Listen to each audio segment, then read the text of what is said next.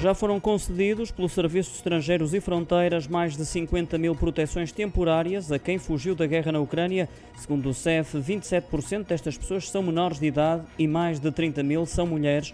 O município com maior número de proteções temporárias atribuídas continua a ser a larga distância, o de Lisboa. São quase 11 mil pedidos. Seguem-se os municípios de Cascais, Porto, Sintra e Albufeira. O CEF destaca também a emissão de mais de 42 mil certificados de autorização de residência ao abrigo do regime de proteção temporária. Estes certificados, emitidos após uh, Serviço Nacional de Saúde, Segurança Social e Autoridade Tributária terem atribuído os respectivos números, são necessários para os refugiados começarem a trabalhar e poderem aceder a apoios.